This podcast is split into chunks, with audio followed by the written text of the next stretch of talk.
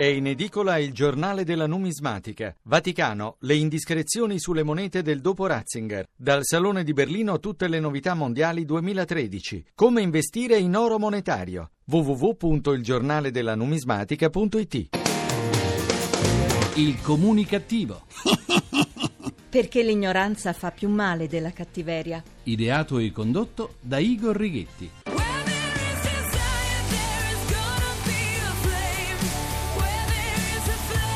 Buona comunicazione Italia comunicativa dal vostro comunicativo di fiducia. Igor Righetti, bentornati, bentornati alla nostra terapia radiofonica di gruppo Emissioni Zero numero 2049 con il 49, undicesimo anno di programmazione. Il conclave è al centro dell'interesse internazionale. Il termine conclave deriva dal latino cum clave, tradotto significa chiuso con la chiave e indica la sala in cui si riuniscono i cardinali per eleggere il nuovo papa. È storicamente l'elezione più segreta al mondo. Con il diffondersi di internet e dei tablet, mantenere la massima segretezza sui lavori è impresa quanto mai ardua, ma dal Vaticano assicurano non ci sarà alcuna fuga di notizie, radio e telefoni sono schermati. Telefono no, ti telefono no, poi morale.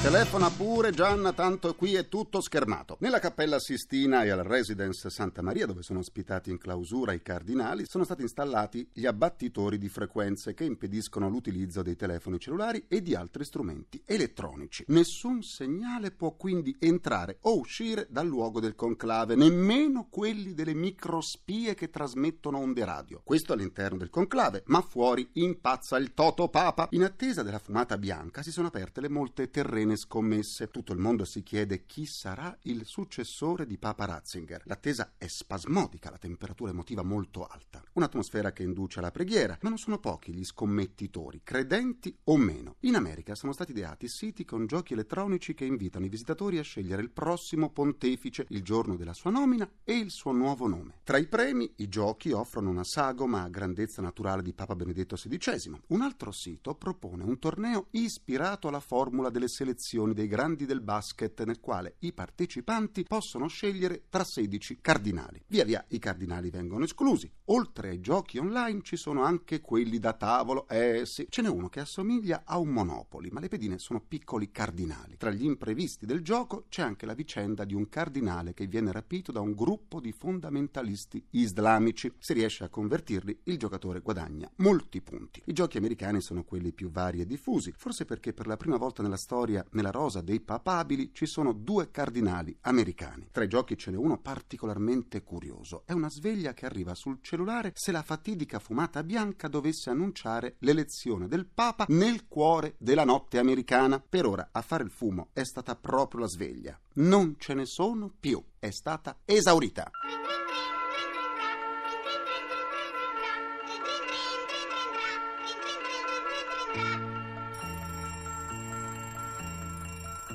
È proprio esaurita questa sveglia. Eh? Continuiamo la terapia. La città della scienza di Napoli, ridotta a un cumulo di macerie. Ritratto di un paese allo sfascio, un paese, l'Italia, che ha smarrito la bussola. Tra le domande che il rogo ha sollevato, poche per la verità, perché la matrice è chiara e i motivi intuibili, c'è quella che in tanti si sono posti. Ma com'è possibile? Com'è possibile che un luogo di quella importanza fosse privo di sorveglianza e che le telecamere non fossero di quelle che rinviano le immagini in diretta in qualche centro di controllo? Com'è possibile? E com'è possibile che le fiamme di proporzioni gigantesche, tanto che si vedevano anche dal vomero, non fossero state subito avvistate da una qualunque vigilanza cittadina? E che soltanto pochissime telefonate di allarme arrivassero dai cittadini, che pure sono tanti, che risiedono nella zona? Domande che hanno necessità di risposte chiare, documentate. E tutto questo prima, prima di parlare di ricostruzione? Ma come si fa?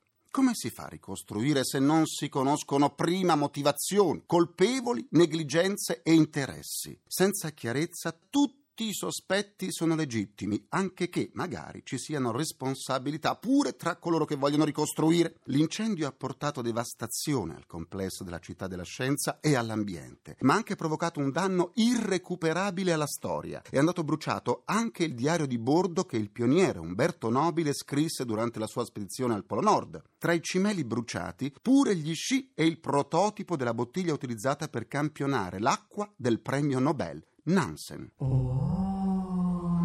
Eh, oh, sì. Il sindaco di Napoli, Luigi De Magistris, nel commentare l'atto criminale ha detto che c'è chi vuole mettere sempre più le mani sulla città. Noi non lo consentiamo. Insieme dobbiamo impedire un attacco frontale, ha detto. Ecco, sindaco, se lei è convinto di questo, e torno alla mia domanda iniziale, dov'erano i controlli mentre la città della scienza bruciava? E prima ancora, mentre i criminali agivano? La mancanza di controlli efficaci non è stato forse un modo per lasciare ai criminali la possibilità di agire indisturbati? Capito? Hai capito, sì. La città della scienza era il simbolo del futuro di Napoli, un centro visitato da centinaia di migliaia di visitatori e di studenti che potevano apprendere la scienza al di fuori dei libri potevano viverla, toccarla. Sono stati 10.000 i metri quadri della struttura ridotti in cenere. È rimasto in piedi soltanto un teatro dal nome significativo, il Teatro delle Nuvole, il teatro di un sogno svanito.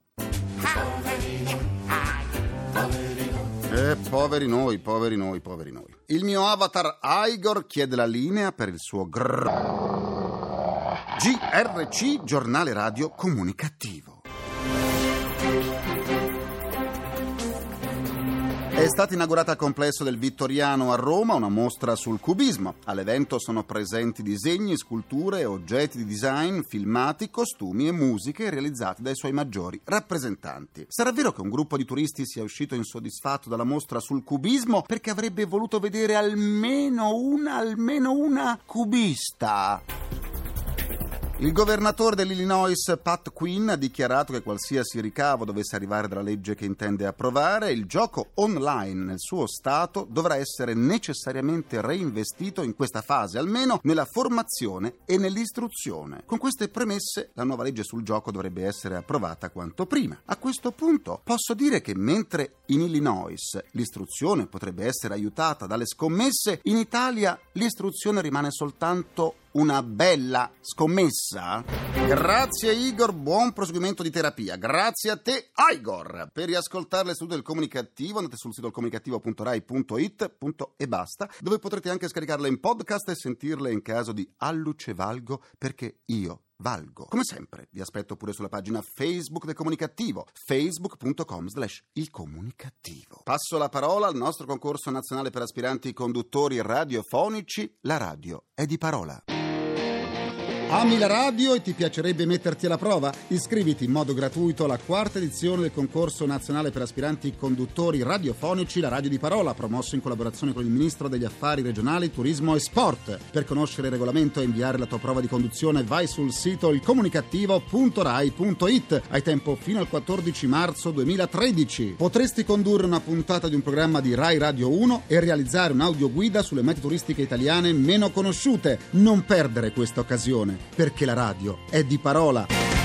Continuiamo la terapia. Mai i cavalli sono stati tanto al centro dell'attenzione mondiale. Sfortunatamente la cronaca li ha portati alla ribalta non come esemplari vincitori di concorsi ippici o di galoppo, né come pazienti e docili amici di tanti giovani portatori di handicap, ma come soggetti da maltrattare e da sfruttare fino a darli in pasto a noi, camuffando la loro carne per quella dei bovini. Neanche l'onore delle armi per loro, neanche buoni come carne da macello. Ma finalmente qualcuno ha detto basta. La presidente e fondatrice della Lega Italiana per la difesa degli animali e dell'ambiente, Michela Vittoria Brambilla, per tutelare loro, inermi e senza diritti, ma anche per tutelare noi, specie umana sempre pronta a sfruttare le altre specie, ma incapaci di vedere così facendo quanto male rechiamo a noi stessi. Ne parliamo con Michela Vittoria Brambilla. Buona comunicazione! Buona comunicazione a voi. Ha cominciato una battaglia che chiama culturale, i cui soggetti sono il cavallo e la nostra salute. Qual è la minaccia comune? Credo che sia una battaglia culturale perché nei confronti del cavallo possiamo dire che l'uomo mostra il peggio di sé, perché tradisce quello che è un patto plurimillenario con un vero amico, perché il cavallo è da sempre accanto a noi per offrirci ai tempi la collaborazione in battaglia, poi nei lavori agricoli, poi come mezzo di trasporto, amico fedele e noi uomini continuiamo a sfruttarlo in mille modi. Pensiamo ai circhi, alle piste degli ippodromi ufficiali, al fatto che sia obbligato a rigide e innaturali discipline agonistiche, alle corse clandestine o al fatto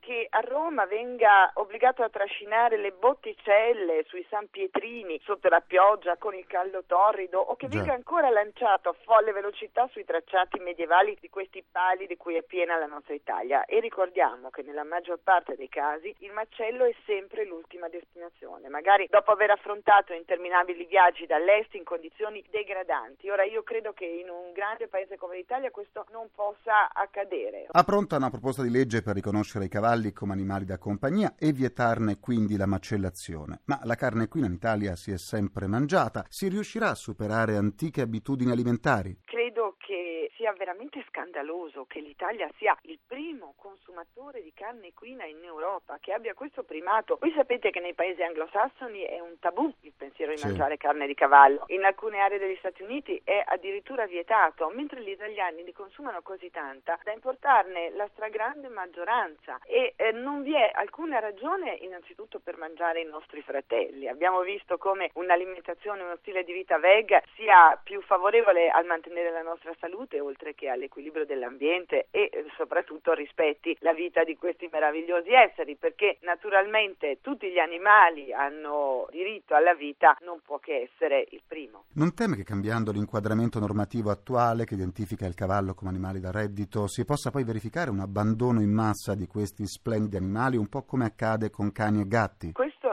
possibile perché già oggi tutti i cavalli finiscono al macello, tranne pochissimi. Noi pensiamo a quello che è la crisi dell'ippica, tanto si è detto crisi dell'ippica, migliaia di cavalli andranno al macello, ma i cavalli dell'ippica vanno tutti al macello, nel senso che di Varennes o di fattrici meravigliose che finiscono in riproduzione, cioè quindi a fare figlioli, ma ce ne sono pochissimi. Nel momento in cui invece un animale diventa animale d'affezione, quindi non più da reddito, cioè da carne, non puoi abbandonarlo, non puoi maltrattarlo, non puoi ucciderlo senza necessità, soprattutto gli garantisci tutte quelle tutele che giustamente si merita. Il cavallo è il nostro migliore amico, gli amici non si mangiano. Perché i controlli sugli alimenti di cui ci nutriamo hanno così tante lacune? Non si dovrebbe intervenire subito a livello europeo per evitare le frodi o almeno limitarle?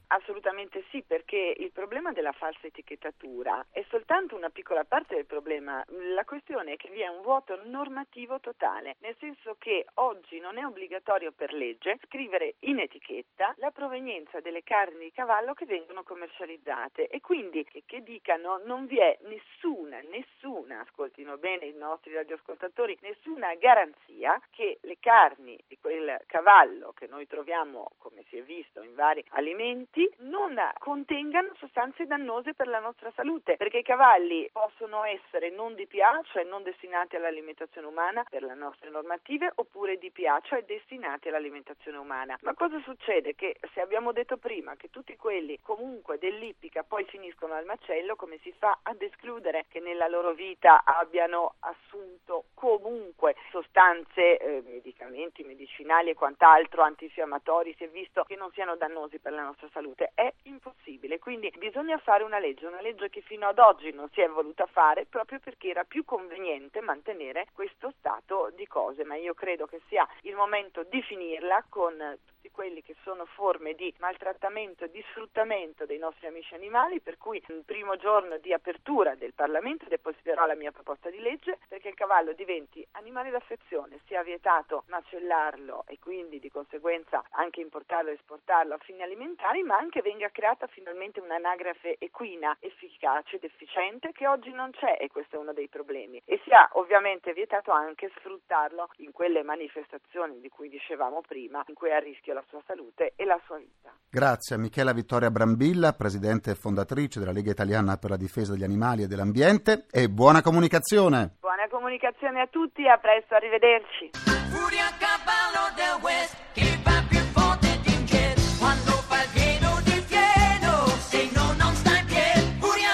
Furia! Eh sì, chi avrebbe mai avuto il coraggio di mangiare furia? Eh? Concludo anche questa seduta con il mio pensiero comunicativo. L'onorevole Zanda del Partito Democratico ha dichiarato che quello con Lombardi, capogruppo alla Camera del Movimento 5 Stelle, è stato un incontro positivo, costruttivo, nel quale c'è stata la condivisione dell'obiettivo generale. Sempre Zanda ha aggiunto: cercheremo insieme la strada. Forse sarebbe meglio se Zanda acquistasse un navigatore? Ringrazio i miei implacabili complici Vittorio Lapi, Valtrighetti, Carapagliaio, un ringraziamento a Francesco Arcuri. La terapia quotidiana del comunicativo tornerà domani sempre alle 14.44 minuti primi, secondi a nessuno. Buona comunicazione e buon proseguimento dal vostro portatore strano di comunicattiveria, Igor Righetti. Grazie all'Ina GR1, a domani! Il comunicativo. Perché l'ignoranza fa più male della cattiveria. Ideato e condotto da Igor Righetti.